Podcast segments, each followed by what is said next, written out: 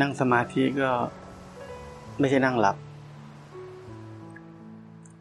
นั่งให้มันตื่นตัว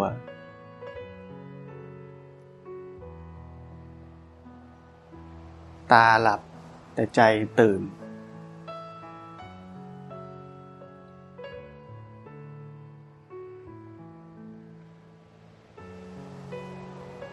ตื่นโพลงอยู่กับความรู้เนื้อรู้ตัว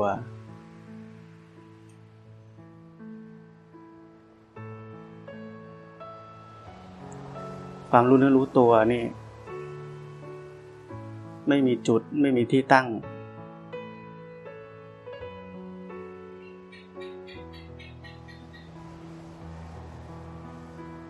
ไม่ใช่ไปแช่อยู่ที่ตรงไหนที่เดียว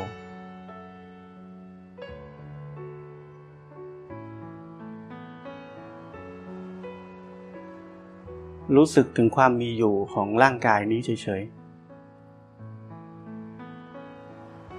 ความมีอยู่ของเอกก้อนๆนี้เฉยๆ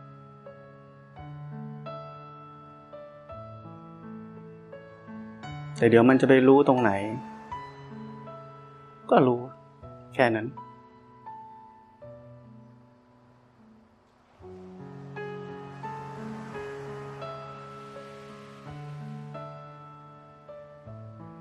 ในขณะที่เรารู้สึกถึงความมีอยู่ของร่างกายแบบนี้ จิตใจนี่ปกติแล้ว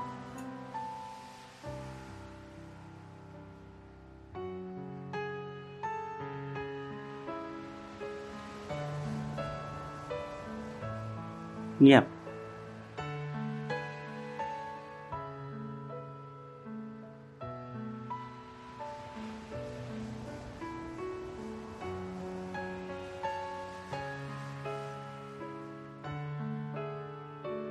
ความเงียบภายในเป็นอาการสำคัญของความสงบ ที่ตื่นตัว ไม่ใช่สงบดำดิ่ง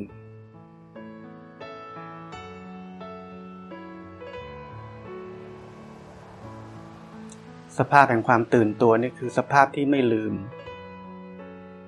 เราไม่ลืมไปว่าเรายังมีร่างกายนี้ สภาพที่ลืมไปว่ามีร่างกายนี้คือสภาพที่เข้าไปอยู่ในโลกของความคิดปรุงแต่ง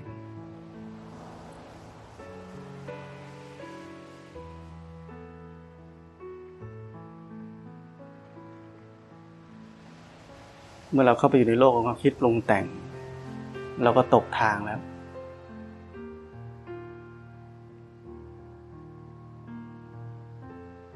เราก็ล่องลอย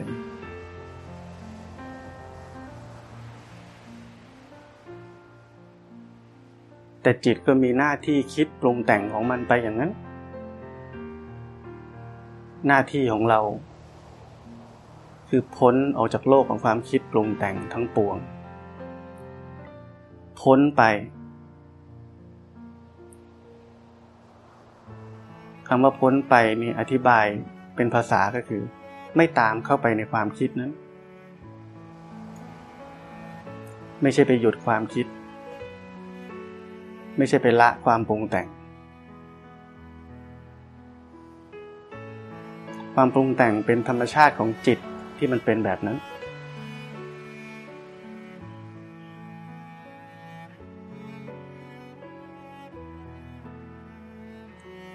การปฏิบัติธรรม เข้าใจให้ถูก แปลง่าย ๆ คือการเรียนรู้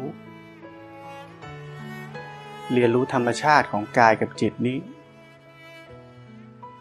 อย่างที่มันเป็น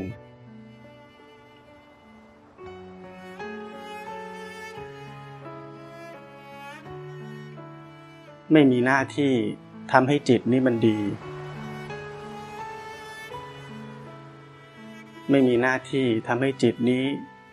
มีแต่กุศล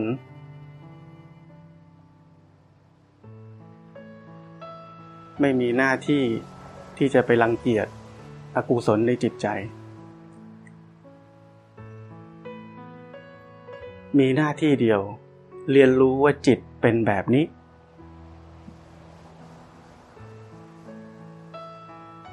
อกุศลเกิดขึ้นก็รู้ ตอนนี้เป็นแบบนี้ กุศลเกิดขึ้นก็รู้ ตอนนี้เป็นแบบนี้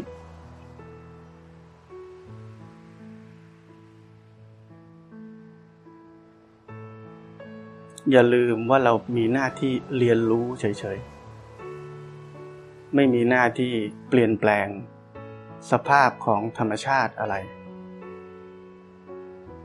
เราต้องเริ่มก่อน เราต้องเข้าใจว่า สิ่งที่พระพุทธเจ้านำทางให้เราบอกเรา เป็นมรดกอันล้ำค่าหนึ่งที่เราไม่เคยรู้มาก่อน และไม่สามารถรู้ได้เองเลยก็คือว่ากายกับจิตนี้ไม่ใช่เรา อันนี้เป็นตัวกุญแจสำคัญ มีคนบอกเราก่อนแล้วว่ากายกับจิตนี้ไม่ใช่เรา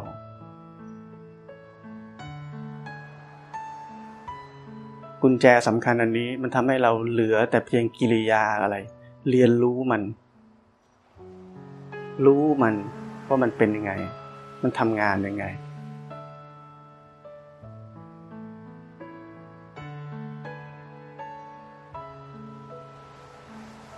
การที่เรา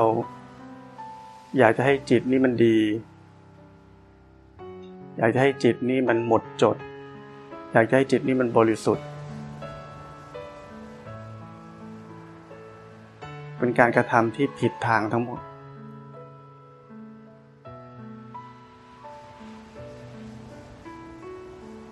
เพราะมันมีตัวเราเข้าไปต้องการ กระทำให้จิตนี้ ดี อย่างที่เราอยากให้มันเป็น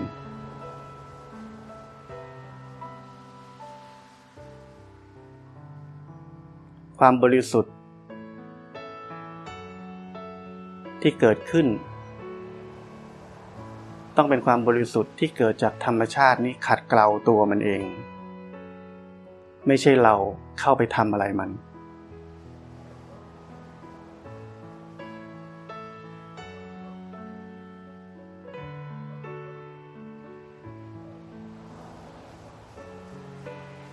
ศาสนาพุทธเป็นศาสนาของความเข้าใจ เราจะเข้าใจสิ่งสิ่งหนึ่งได้ ไม่ใช่เราเข้าไปเปลี่ยนแปลงมัน เข้าไปจัดการมัน เข้าไปทำอะไรมัน แต่เราต้องเรียนรู้มัน เรียนรู้มัน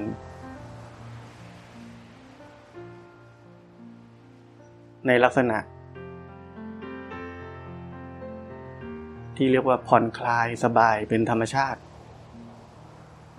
ไม่ใช่เรียนรู้แบบเพ่งจ้อง เครียด เอาจริงเอาจัง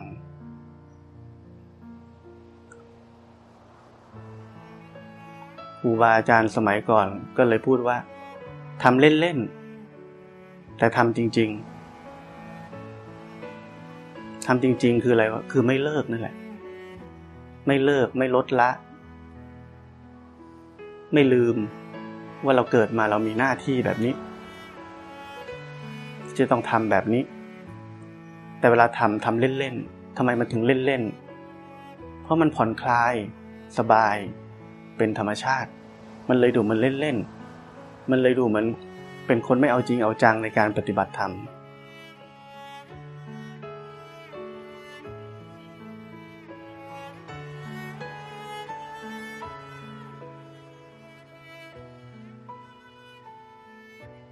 แต่คนพวกนี้แหละ ที่จะเข้าใจธรรมะได้ เพราะมันใช้ใจที่ปกติใจที่ธรรมดา ปล่อยให้จิตใจนี้ทำงานอย่างอิสระ แล้วรู้ทันมัน เราไม่มีหน้าที่ที่จะทำให้มันไม่หลง เรามีหน้าที่ให้มันทำงานอย่างอิสระ มันหลงไปแล้วเราก็รู้ทัน มันหลงไปแล้วเราก็รู้ทัน เรียนรู้ เรียนรู้ว่าจิตเป็นแบบนี้ เรียนรู้ว่าทำไมพระพุทธเจ้าบอกจิตนี้เป็นทุกข์ทำไมเป็นแบบนั้น เพราะจิตนี้มันชอบหานึกหาคิดหาปรุงหาแต่ง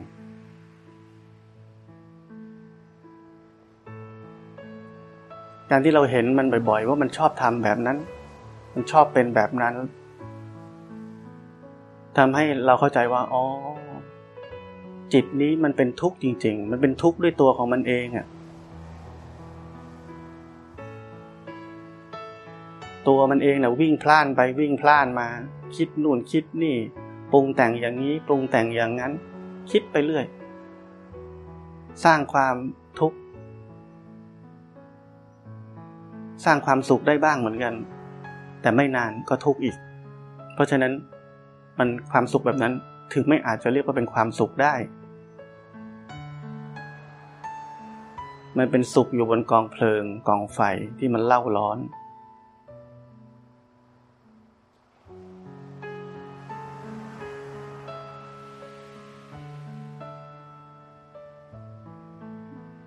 เมื่อการเรียนรู้ว่าจิตนี้เป็นแบบนี้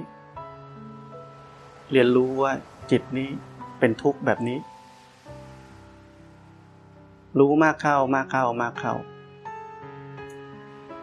สุดท้ายมันไม่เอาแล้วกับจิตนี้ มันจะเป็นอะไรก็เรื่องของมัน อย่างที่พระอาจารย์เทศเป็นอะไรก็ช่างหัวมัน จะดีไม่ดีก็ช่างหัวมัน ไม่เกี่ยวกับมัน เราไม่ใช่เป็นจิต ตัวเราที่แท้จริงที่ผมพูด คือสภาพตื่นรู้ล้วนๆ สภาพตื่นรู้นี้ ไม่มีอะไรเลย ไม่มีดีไม่ดี ไม่มีกุศล ไม่มีอกุศล ไม่มีอะไรทั้งนั้น มันบริสุทธิ์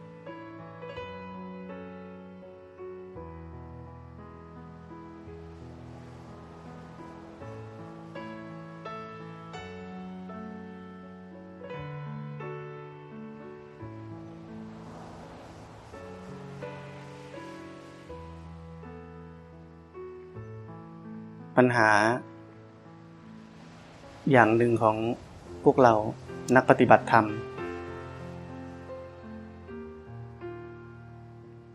เราติดหนังสือมากเกินไป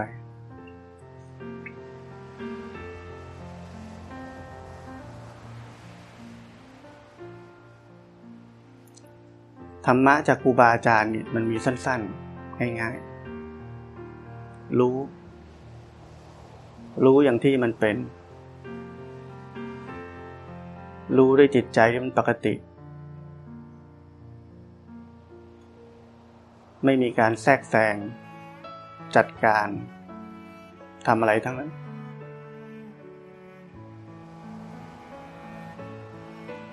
พระไตรปิฎกทั้งเล่มมันก็รวมมันเหลือแค่นี้แหละ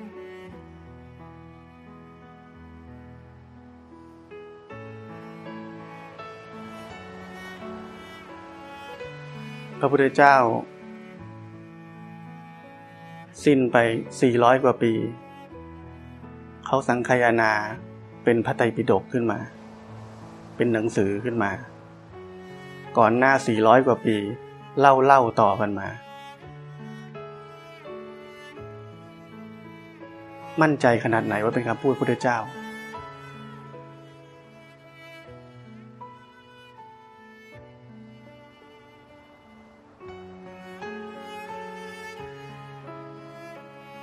างคนอ้างว่า โอ้ เป็นคำพระละหันภาษาวกเป็นพระละหันก็พูดต่อกันมา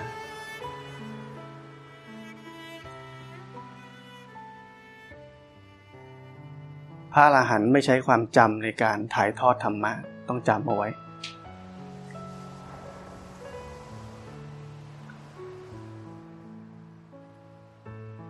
ธรรมะสำคัญที่สุด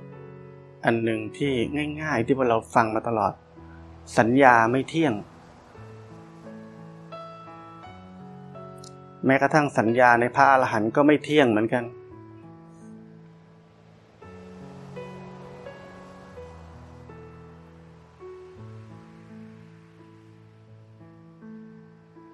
เพราะฉะนั้นแค่ไอ้เรื่องสัญญาไม่เที่ยง เรามั่นใจไหมว่าเป็นคำพูดของพระพุทธเจ้า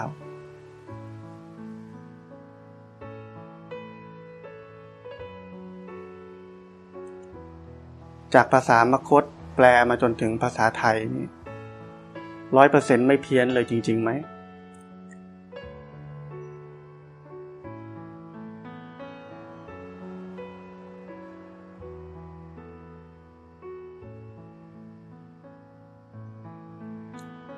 พระพุทธเจ้าสอนเราศาสนาพุทธเราสอนกันเรื่องความจริง ไม่ใช่ความเชื่อ ระพุทธเจ้าสอนหลักการลามาสูตรให้กับเรา อย่าเชื่อตามตำรา อย่าเชื่อ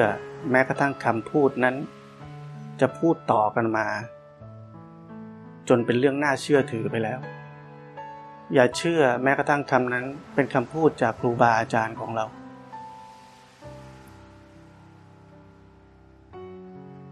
เพราะท่านให้ความสำคัญกับการได้เอาไปทำดู ลองทำดูด้วยตัวเองทำแล้วรู้เอง ถูกผิดยังไงรู้เองจเจริญไม่เจริญยังไงรู้เอง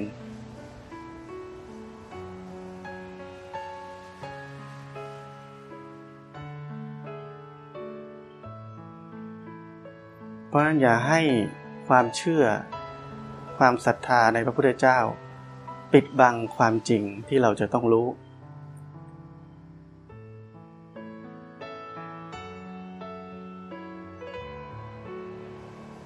สภาพความจริงสูงสุดที่เราจะได้เจอคือพระพุทธเจ้าไม่ใช่หนังสือ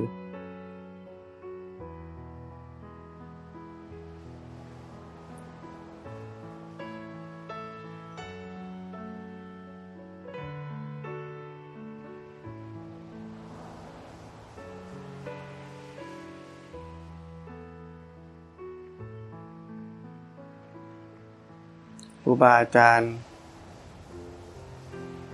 ที่เข้าถึงธรรมแล้ว เขาสอนกันง่าย ๆ แบบที่ผมบอกเมื่อกี้นี้ ธรรมะพระไตรปิฎกทั้งเล่มมันรวมลงอยู่แค่นั้นแหละ แล้วเราก็ออกเดินทางซะ เริ่มออกเดินทางให้มันถูก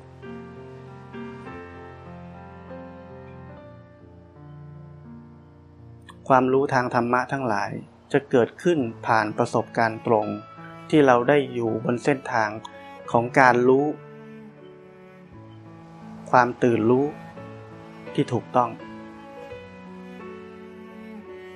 ความรู้ทั้งหลาย จะเกิดขึ้นเอง ความรู้จากความคิด พิจารณาผ่านสมอง ไม่ใช่ความจริง เป็นเรื่องที่เราเดาๆเอาเฉยๆว่าน่าจะเป็นแบบนี้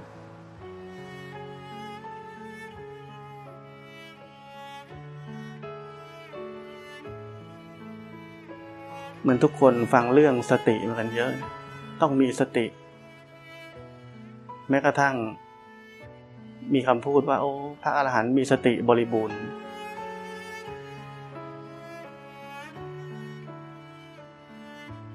หนังสือเขาว่าอย่างนั้น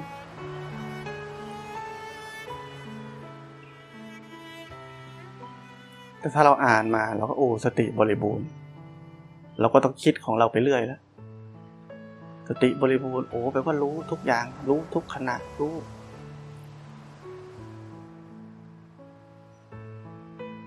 ความคิดของเราเนี่ยมันพาพาหันไปเป็นอะไร ไปเป็นหุ่นยนต์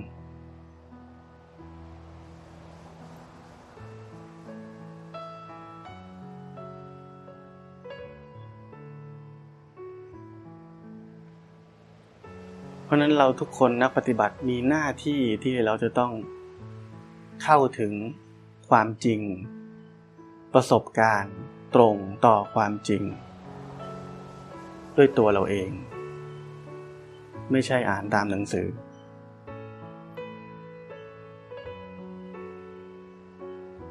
เมื่อไหร่ที่เราเข้าถึงประสบการณ์ตรง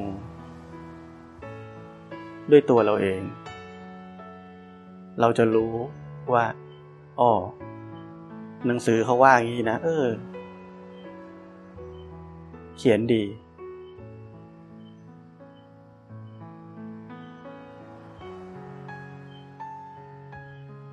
วันนี้เรา เราอยู่ท่ามกลางประสบการณ์ของความเป็น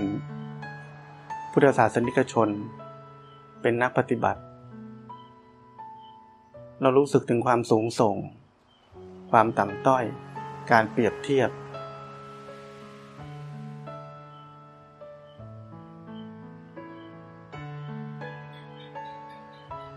แต่พระพุทธเจ้าก็ไม่ได้มีอาการแบบนั้นเลย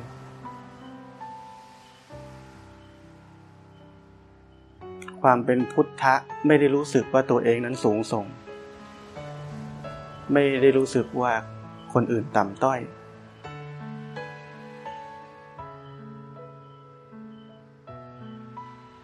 พ้นไปจากการเปรียบเทียบแล้ว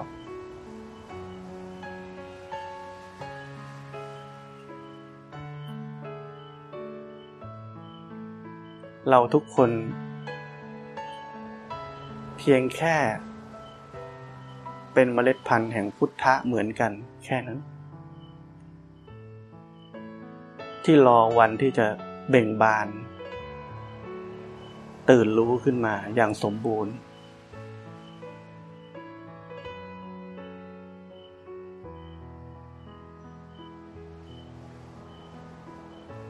ผ่านการปฏิบัติง่ายๆที่ผมบอกนี่แหละ หัวใจสำคัญคือพ้นออกจากโลกของความคิดปรุงแต่งทั้งปวงให้ได้อันนี้เป็นหัวใจของการปฏิบัติ จะพ้นได้ด้วยเครื่องมือก็คือความรู้สึกตัว ความไม่ลืมเนื้อลืมตัว ความอยู่กับเนื้อกับตัว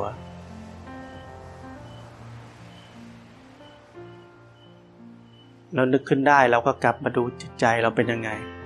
ปกติก็รู้ปกติ สภาพปกตินี้ เป็นสภาพไร้ราคะ ไร้โทสะไร้โมหะไร้กิเลส มันไม่มีทุกข์ในนั้น สภาพนี้เป็นสภาพเดิมๆที่เรามีกันอยู่แล้ว รู้จักมันพาจิตใจรู้จักมัน เหมือนเรารู้จักพื้นสะอาดที่เรานั่งกันอยู่แบบนี้เราจะไม่ไปนั่งคลุกสนามหญ้าแล้วเพราะมันสกปรกมันรู้เอง ไม่ต้องบังคับให้มันมาอยู่ในห้องนี้เลย เรียกมันมาอยู่ในห้องนี้ไม่ต้องเรียกเลย มันวิ่งมาเองเลย มีแอร์พื้นสะอาด มันไม่ลงไปเล่นดินเล่นโคลนแล้ว มันมาเอง ไม่ต้องบังคับให้มันมาด้วยในที่สะอาดแบบนี้ เราเพียงแค่ให้มันเรียนรู้สิ่งที่ดีกว่า สิ่งที่ถูกต้อง พามารู้จัก แค่นั้นเอง เรามีหน้าที่แค่นั้น เพราะฉะนั้นพ้นออกจากโลกความคิดปรุงแต่งแล้วด้วยความรู้สึกตัว รู้จักสภาพของจิตใจที่มันปกติ ไร้ทุกข์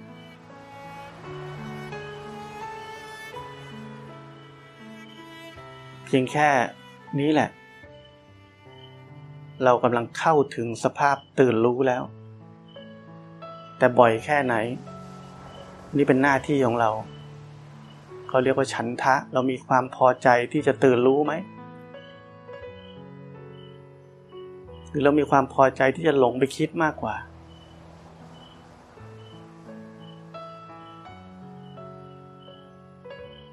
แล้วเราก็คิด going ทำไปเรื่อยๆ บนพื้นฐานของจิตใจที่ผ่อนคลาย สบาย เป็นธรรมชาติ ไม่ใช่พื้นฐานของจิตใจที่จะเอา ฉันเป็นนักปฏิบัติ เคร่งเครียดหรือที่ผมพูดบ่อยๆว่าเป็นซอมบี้อะไร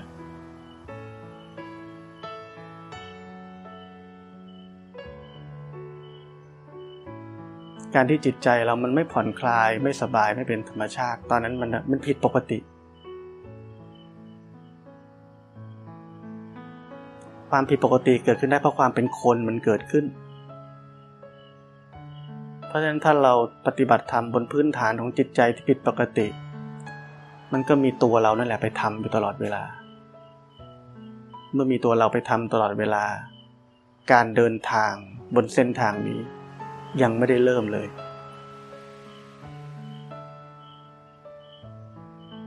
ต่อให้เดินมาเป็นสิบปีก็ยังไม่ได้เริ่ม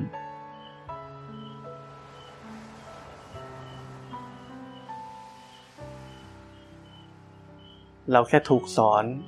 เฉยๆ ว่าตัวเราเคยอยู่ในโลก ตั้งใจทำงาน เฮ้ย เปลี่ยนมาตั้งใจปฏิบัติธรรมดิ ก็ใช้ตัวเราเหมือนเดินนั่นแหละไปปฏิบัติธรรม แล้วมันจะไปไหนได้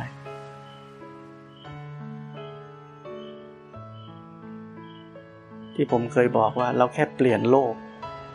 จากโลก ที่เราเคยอยู่ มาเป็นโลก ในวัดแค่นั้นเองเรายังไม่ได้พ้นจากโลกสักที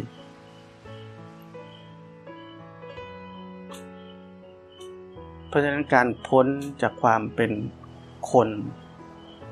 พ้นจากจิตใจที่เต็มไปด้วยอัตตาตัวตน เป็นจุดเริ่มต้นของการปฏิบัติธรรม และเป็นจุดสุดท้ายของการปฏิบัติธรรมเหมือนกัน เพราะฉะนั้นเราเริ่มที่นี่ แล้วก็จบที่นี่ ที่เดียวกัน พียงแค่ความอิสระแห่งความตื่นรู้นี้มันต่างกันแค่นั้นเอง ความตื่นรู้อย่างถาวร ที่ไม่มีการกระทำอะไรเลยโดยสมบูรณ์ เมื่อเรามาถึงจุดสุดท้าย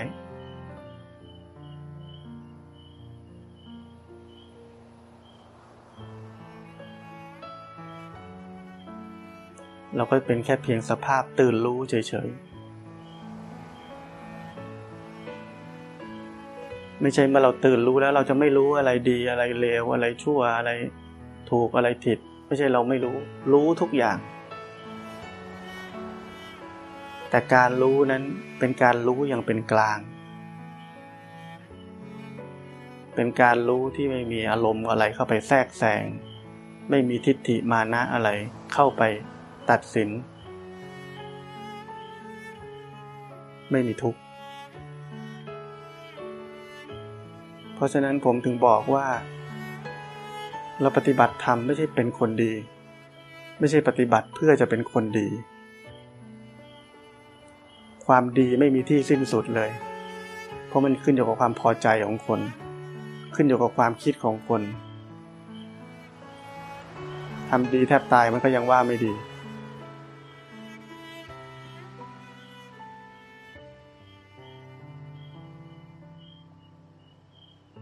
ราะฉะนั้นเราจะเข้าไปถึงสภาพที่มันพอดี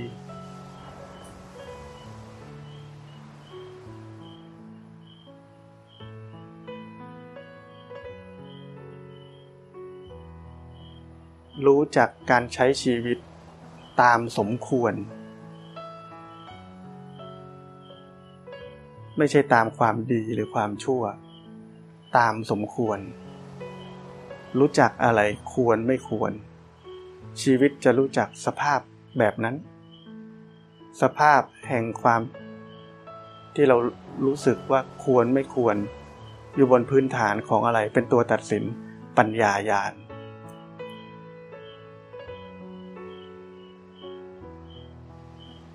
ปัญญาญาณไม่ได้ผ่านตัวตน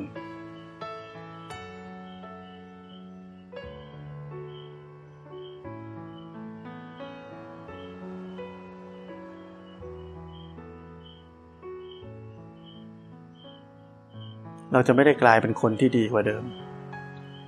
เราจะไม่ใช่กลายเป็นคนที่ดีขึ้น เราจะไม่ใช่กลายเป็นคนดีดี เราจะเป็นคนที่พอดี กับทุกสถานการณ์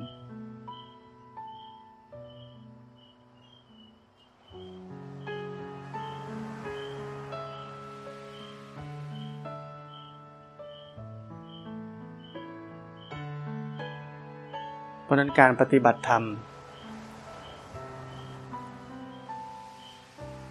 เขาเรียกว่าให้มันซื่อ จิตใจกระทบอะไรขึ้นมาเนี่ยให้มันซื่อ ซื่อคือหมายความว่าอะไร มันกระทบมาปุ๊บกระเทือนปุ๊บให้มันซื่อตรงต่อความกระเทือนนั้น ไม่ใช่ห้ามมันมันกระทบปุ๊บมันโมโห มันกระทบปุ๊บมันหงุดหงิด มันกระทบปุ๊บ มันไม่พอใจ อย่าเอาความเป็นคนดี เข้ามาปิดบังความจริงตรงนี้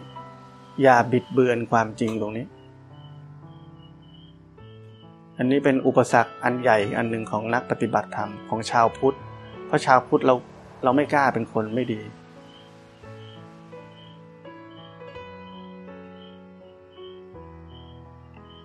ให้จิตใจนี่มันกระเทือนแบบซื่อๆ แล้วรู้ทันมัน แค่เราไม่ล้นออกมาทางปาก ทางมือ ทางเท้า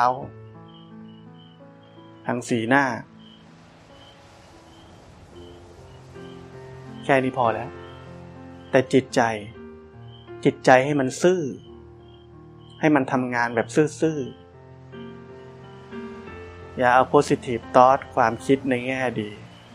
มาตรฐานของตัวเองส่วนตัว เอามาบิดเบือนความจริงของจิตนี้ที่มันจะตอบสนองต่อสิ่งที่กระทบ พวกเราคิดว่าเราปฏิบัติธรรมแล้วเราเป็นคนดีขึ้นเราไม่ใช่เลย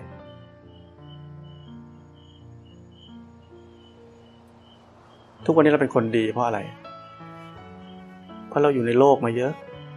เราไม่รู้จะไปทางไหนดีที่เราจะไม่ทุกข์เราเลยคิดว่าถ้าเรารู้จักมองโลกในแง่ดี คิดดีเข้าไว้ เราจะไม่ทุกข์ตั้งแต่นั้นแหละเราเลยเป็นคนดี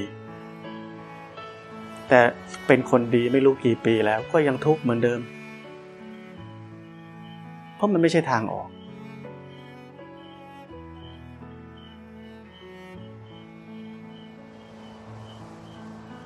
มันได้แค่บรรเทาทุกข์เฉยๆ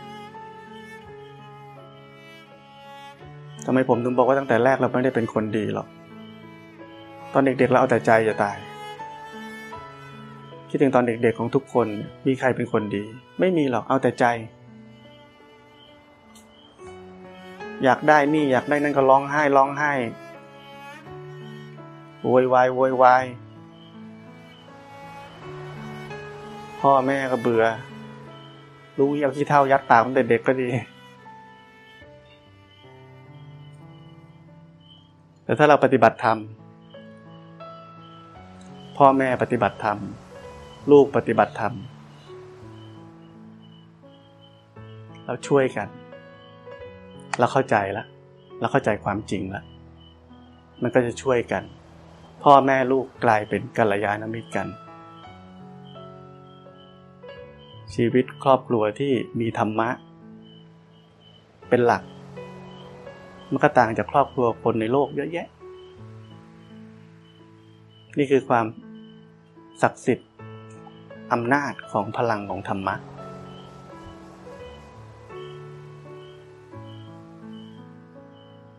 เพราะนั้น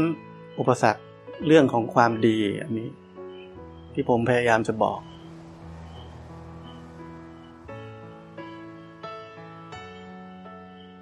กลับไปสู่สภาพจิตใจที่มันซื่อๆ เหมือนตอนที่เราเป็นเด็ก ปล่อยให้มันโลดแล่นอยู่ภายในของเรา แล้วรู้ทันมัน เห็นมัน ไม่เข้าไปเป็นกับมัน อย่าให้ความดีที่ถูกหล่อหลอมมาทั้งชีวิต บิดเบือนความจริงนั้น เพราะเราจะไม่เห็นความจริง การเห็นความจริงนั้นถูกปิดกั้นด้วยความดี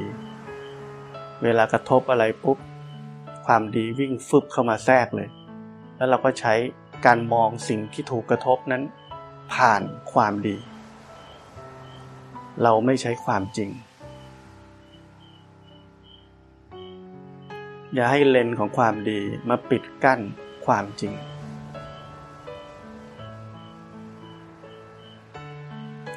ให้จิตใจวิ่งวน ไหลเวียน กระทบกระเทือน แบบซื่อๆ แค่มีหน้าที่อย่าให้มันล้นออกมา แค่นั้น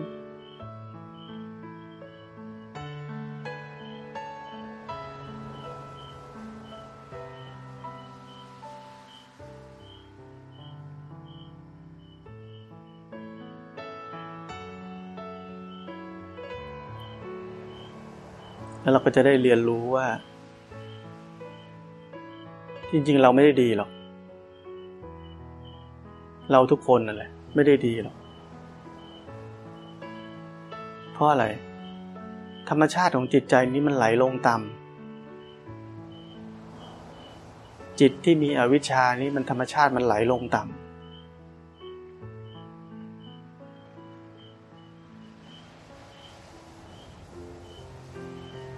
ความ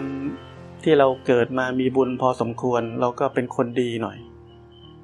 ธรรมชาติของจิตนี้ก็อยากจะให้มัน เอ้ย อย่าไหลลงต่ำเลย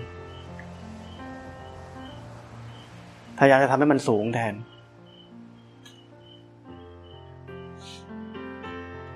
แต่ที่ผมบอกตั้งแต่แรกเมื่อกี้นี้ว่า พระพุทธเจ้าบอกกุญแจสำคัญให้กับเราไว้แล้วว่า จิตนี้ไม่ใช่ของเรา ไม่มีหน้าที่ทำให้มันสูง หรือไม่มีหน้าที่ทำให้มันต่ำมีหน้าที่เรียนรู้มันเฉยๆว่าสภาพของมันนั้นเป็นทุกข์จนสุดท้ายเราจะปล่อยวางจิตนี้คืนให้กับโลกไป เพราะเราไม่ใช่เป็นจิตนี้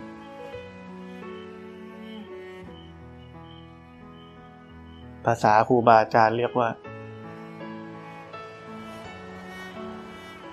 เราจริงๆ เราเป็นธรรมธาตุเป็นธาตุรู้ นิพพานธาตุจิตหนึ่ง ใจ อมตะธาตุแล้วแต่ใครจะเรียก แต่ไม่ใช่ไอ้จิตที่มันวิ่งไปวิ่งมาอยู่นี่ เราไม่ได้เป็นจิตอันนี้ แต่เรายึดกับมันอยู่ เรายึดโยงกับมันอยู่ เพราะเราคิดว่าเราเป็นเจ้าของมัน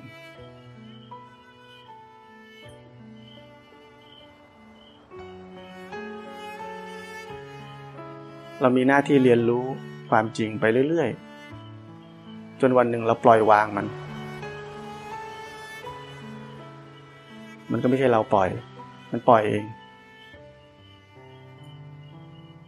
มันไม่เอาเอง พอมันปล่อยแล้วมันก็เป็นอิสระ มันจะพูดภาษาบ้านๆ มันจะเป็นบ้าอะไรก็เรื่องของมัน เราไม่เดือดร้อนด้วย กายกับจิตนี้ไม่ใช่ตัวเรา ไม่ใช่ของเราเหมือนเรามีเพื่อนบ้าน เห็นมันตบมันตีกันกับผัวเมียตบตีกันเราเดือดร้อนหรือเปล่า เราไม่ได้เดือดร้อนก็เรื่องของมัน เราจะรู้สึกแบบนั้น มันจะฟุ้งซ่านมันจะอกุศล มันจะเป็นบ้าเป็นบออะไรของมัน เราก็ไม่รู้สึกอะไรกับมัน ก็เรื่องของมัน การที่เราจะไปจัดการมันนั่นแหละ เราคิดว่าจิตนี้เป็นของเราเราเลยจะไปจัดการมัน เราอยากให้มันดี นี่คือปัญหาของนักปฏิบัติ เพราะฉะนั้นทุกคนต้องมีอยู่ในใจของเราทุกคนว่าเราไม่มีหน้าที่จัดการให้มันดี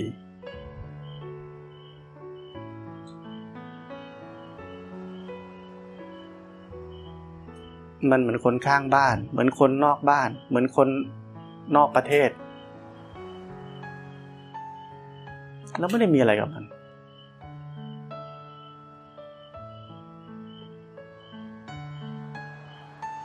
อย่าไปเป็นเจ้าของมัน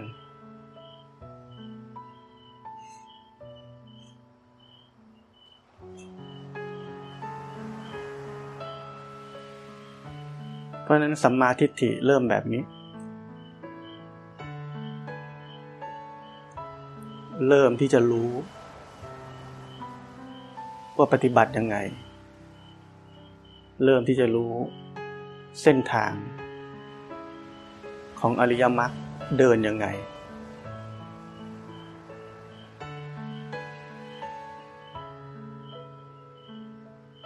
ทุกก้าวของการเดินเป็นมรรคแปดมรรคทั้งแปด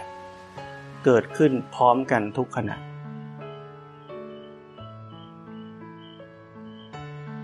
จนวันหนึ่งเขาเรียกว่าเกิดมรรคสมังคี รวมกัน แหวกทำลายอาสวะกิเลส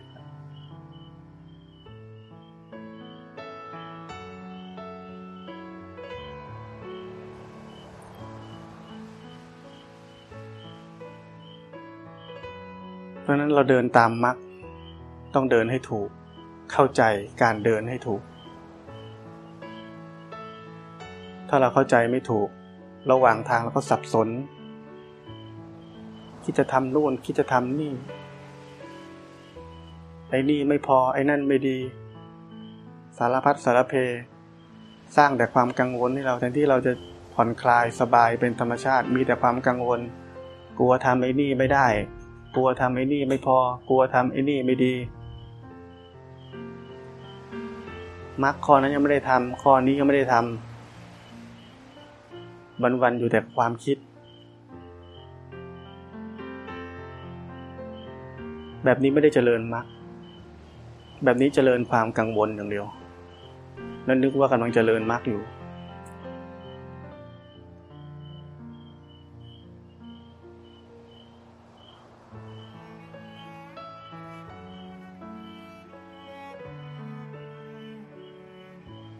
ดังนั้นการปฏิบัติ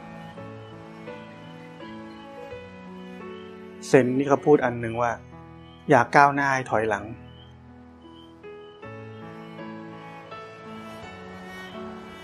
ฟังแล้วก็งง ความหมายคืออะไร อยากก้าวหน้าให้ถอยหลัง ก็คืออย่าไปอยากก้าวหน้า มีแค่หน้าที่เฉยๆ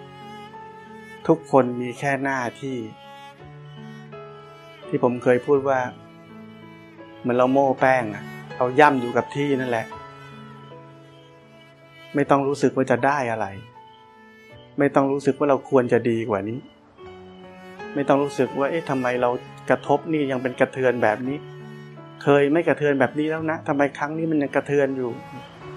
มีแต่ความสงสัย ไม่ต้องสงสัยแบบนั้น ชีวิตของการปฏิบัติธรรมเราทุกคนเป็นเวฟ เดี๋ยวมันขึ้น โอ้ยดีจัง เดี๋ยวมันก็ลง เดี๋ยวมันก็ขึ้น เดี๋ยวมันก็ลง มันเป็นแบบนั้น ไม่มีแบบอย่างนี้โอ้โหเทนขาขึ้นตลอดไม่มีแม้กระทั่งเศรษฐกิจโลกยังต้องเป็นอย่างนี้ อย่างนี้แล้วก็อย่างนี้แล้วก็อย่างนี้ ทุกสิ่งอยู่ภายใต้อนิจจัง จนกว่าเราจะเป็นดาวเทียมที่ไปนอกโลกแล้ว เหนือโลกแล้ว มันก็เท่งเต้งอยู่แบบนั้น ไม่อยู่ภายใต้กฎของอนิจจัง เพราะในระหว่างของทางเดินของเรา ดีมั่งก็รู้เป็นแบบนี้ทำเหมือนเดิม แล้วมันแย่ลง ก็รู้เป็นแบบนี้ ให้เรารู้ทันกับ สภาพ ปัจจุบันขณะนี้ว่าเป็นยังไง ก็รู้มันเป็นอย่างนั้น ไม่ใช่คอยเปรียบเทียบ วันนี้แย่กว่าเมื่อวาน วันนี้แย่กว่าเดือนก่อน วันนี้ดีกว่าวันนั้น ไม่มีหน้าที่เปรียบเทียบอะไรอย่างนั้น เพราะเมื่อไรที่เราเปรียบเทียบ ความเป็นคนนี่ก็เกิดขึ้น เราจะเอาอีกแล้ว เรามีปัญหากับสภาพตรงหน้าอีกแล้ว เราไม่ยอมรับแบบซื่อๆว่าตอนนี้เป็นแบบนี้เฉยๆ ถ้าเราอยู่กับปัจจุบันเราก็แค่รู้ปัจจุบันนี้แค่นั้น ปัจจุบันนี้เป็นแบบนี้ ปัจจุบันนี้ยังยึดแบบนี้ก็เป็นแบบนี้ เพียงแต่เราอะไร เราไม่ตามมันไป ไม่ตามความทุกข์แบบนั้นไป ไม่ตามความปรุงแต่งแบบนั้นไป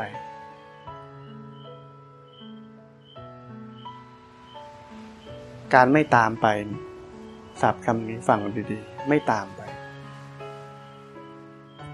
คือไม่ได้ไปทำอะไรมัน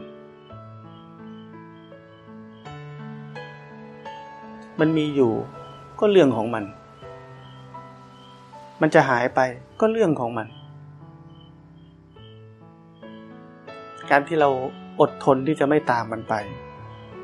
สุดท้ายเราจะเข้าใจ เข้าใจอนิจจัง เข้าใจที่เรียกเขาเรียกว่าวิปัสสนาญาณน่ะเห็นไตรลักษณ์เนี่ยเราอดทนต่อสภาวะธรรมต่าง ๆ ไม่ว่าสภาวะนั้นจะดีหรือไม่ดี เราจะเป็นการเจริญวิปัสสนาญาณอัตโนมัติ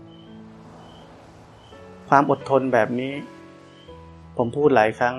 มันเป็นบารมี ภาษา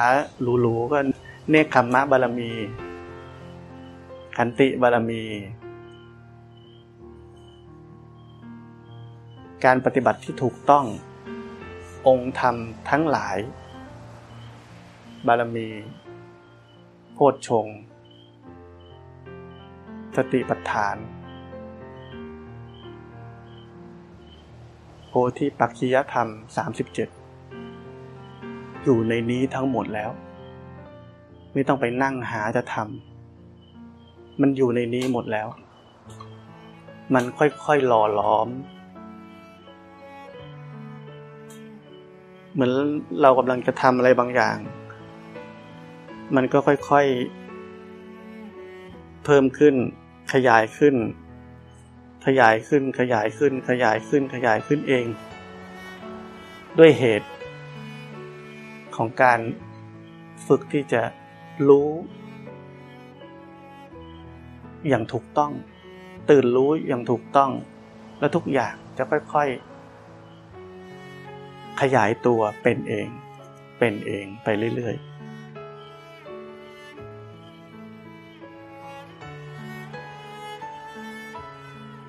เวลาเราปฏิบัติธรรมบางทีก็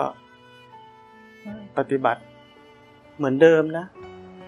เราก็ยังเดินจงกรมทำหน้าที่ทำเหมือนเดิมทุกอย่าง แต่สภาพจิตใจเราบางทีไม่เหมือนเดิมฮะทางกายภาพเราก็ว่าเราเหมือนเดิมทุกอย่างนะ มีวินัยทำหน้าที่เอ๊ะแต่จิตใจเดี๋ยววันนี้ทำไมตื่นมาฟุ้งซ่าน วันนี้ตื่นมากังวล อีกวันนึงอุ้ยตื่นมาโปร่งโล่ง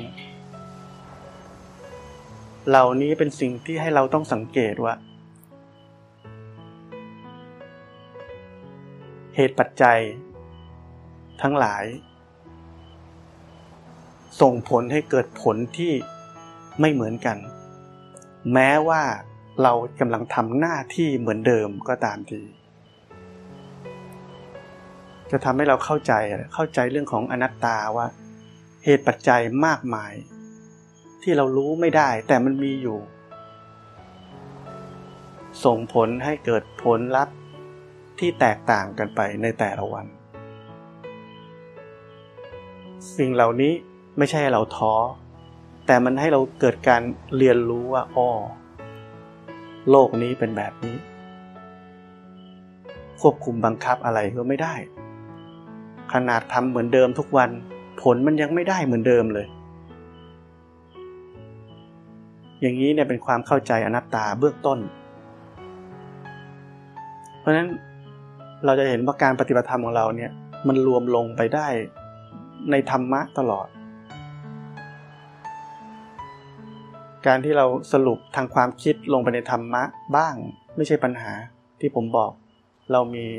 สุตตะมยปัญญา จินตะมยปัญญา ภาวนามยปัญญาสามอย่างนี้ไปด้วยกัน อย่างสมดุล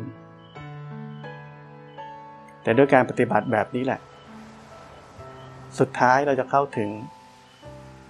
อนัตตาของจริง ได้เอง สภาพแห่งความเข้าใจว่า ไม่มีสัตว์ตัวตนบุคคลเราเขา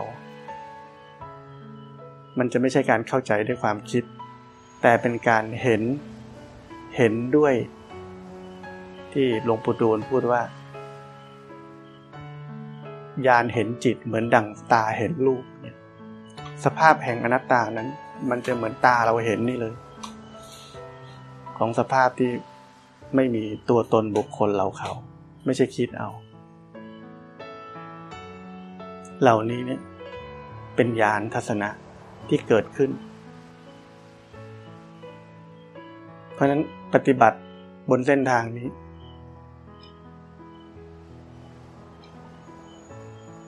สุดท้ายเราก็เปิด ดวงตาแห่งธรรม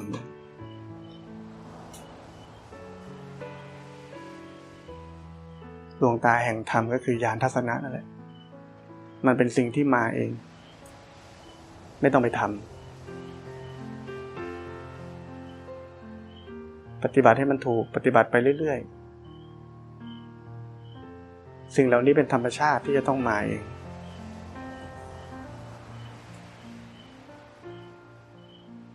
พอสิ่งเหล่านี้มันมาเอง ครูบาอาจารย์ที่มียานทัศนะนี่ ถึงไม่มีโอกาสเลยที่จะหลงตัวเอง เพราะสิ่งเหล่านี้มันมาเอง ไม่ได้ทำขึ้นมากับมือ ไม่ใช่สร้างขึ้นมา มันมาเอง ท่านก็รู้ว่าเอามันมาเองมันมาตามเหตุปัจจัย ไม่ใช่ว่าท่านเก่งทำได้ไม่ใช่ เพราะธรรมะทุกอัน ถ้าเรามาทางที่ถูก มันจะไม่มี